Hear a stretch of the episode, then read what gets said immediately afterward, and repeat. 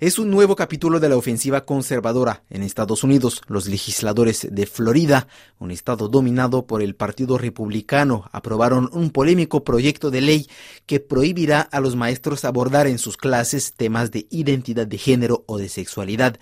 Y aunque los republicanos afirman que esta ley no impedirá las conversaciones espontáneas entre maestros y alumnos sobre dichos temas, el texto fue rechazado por los activistas que defienden los derechos LGBT. La Casa Blanca considera también que esta ley ataca a los niños LGBT y el presidente Biden la calificó de odiosa. El legislador demócrata de Florida, Carlos Guillermo Smith, votó en contra de esta nueva ley y explicó por qué a RFI. Este proyecto de ley censura la instrucción y las conversaciones sobre personas LGBTQ en las escuelas. Los floridanos LGBTQ, como yo, son una parte normal y saludable de cualquier sociedad o escuela.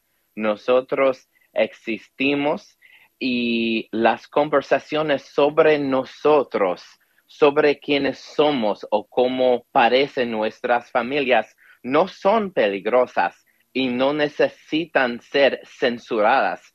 Y francamente yo creo que es horrible que los republicanos aquí en Florida estén usando nuevamente a los niños LGBTQ como peones para anotar puntos políticos. ¿Qué efectos podría tener esta ley en las mismas escuelas? Eso envía un mensaje muy peligroso a los jóvenes.